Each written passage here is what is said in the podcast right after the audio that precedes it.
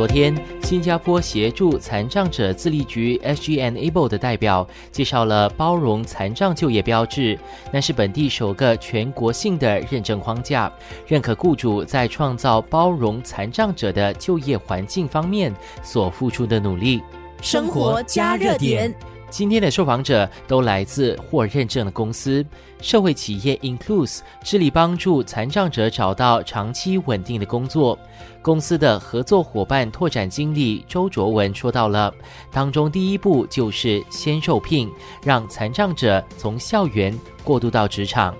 在市场上，我们觉得有很多雇主是愿意去聘请特许者或者是残障员工，可是因为他们没有办法长期让他们待在工作岗位。一是无法管理特需者，可能会比较容易出现摩擦。那我们是希望着重于跨国公司 MNC 或者是中小企业的合作，怎么样去推广多元化或者是包容性，在市场或者是职业需求方面，我们必须要往上游。所以我们就开始帮助这些特殊教育需要的学生，在毕业之前怎么样获得实习的机会，我们就往前走了一步。所以，我们目前也是有在跟理工学院、还有 IT 等等，为他们的特殊教育学生跟雇主做一个联系。这个方式有效于减少他们在毕业时候有就业不足的悬崖效应。在 internship 十到二十周，他们都会雇佣这些学生，他们有的第一手的经验，在公司范围之内，员工过渡期会相对容易一些。然后以后，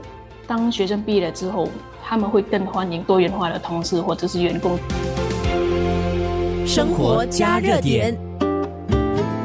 刚刚卓文提到了，有许多公司是愿意聘请残障者的，但无奈没有进一步推进。保洁公司亚太、中东和非洲区的政府事务与公共政策副总裁陈慧莹回忆起。公司和自闭症资源中心合作的“美丽心灵计划”，就是聊天时同事提出的建议，后来各部门一起将它落实。这个 program 是我们员工起头开创的，我还记得那时候就在我们的办公区域，几位同事就这样过来，我们聊天，然后他就说：“诶，我们是否应该为残障人士做多一些，让他们能够有多一点机会？”这个东西都是员工自己启动的嘛，然后我就觉得，哎，这个 idea 很好，我们就到了新加坡自闭症资源中心和负责人见面，然后才落实了这个方案。我们现在有八个这些员工，他们做的工作有供应，也有研发，我们也跟 IT 部门一起商讨，是否也可以让这些员工来做一些 IT 的职位。同样来自保洁公司的供应链总监周芳跟我聊到了招聘过程中如何去发现残障者的长处。其实我们雇佣任何员工的时候，会去看这些申请人他们的能力啊、优势啊，他们是否能够胜任我们提供的这个工作岗位。老实讲，我们在招聘的过程中，我其实根本就没有去在意说这些人他们的背景是什么样子的。反而我们是更关注于每个人的长处在哪里，他们的特点在哪里。比如说这些神经多样性的这个群体的人群，他们非常的仔细，这一点是我们做不到的地方。扬长避短嘛，我们去看说他们擅长的地方是什么，那他们能够怎么样更好的融入到我们的组织里面，然后能够胜任这个工作。我们在产品供应部，我们需要每天处理很大量的数据。神经多样性的人，他们是天生的注意这种非常细节的东西，所以他能够很细心又很自信的处理很大量的这些数据，所以这是他们独特的一些优势。我们在招聘的时候是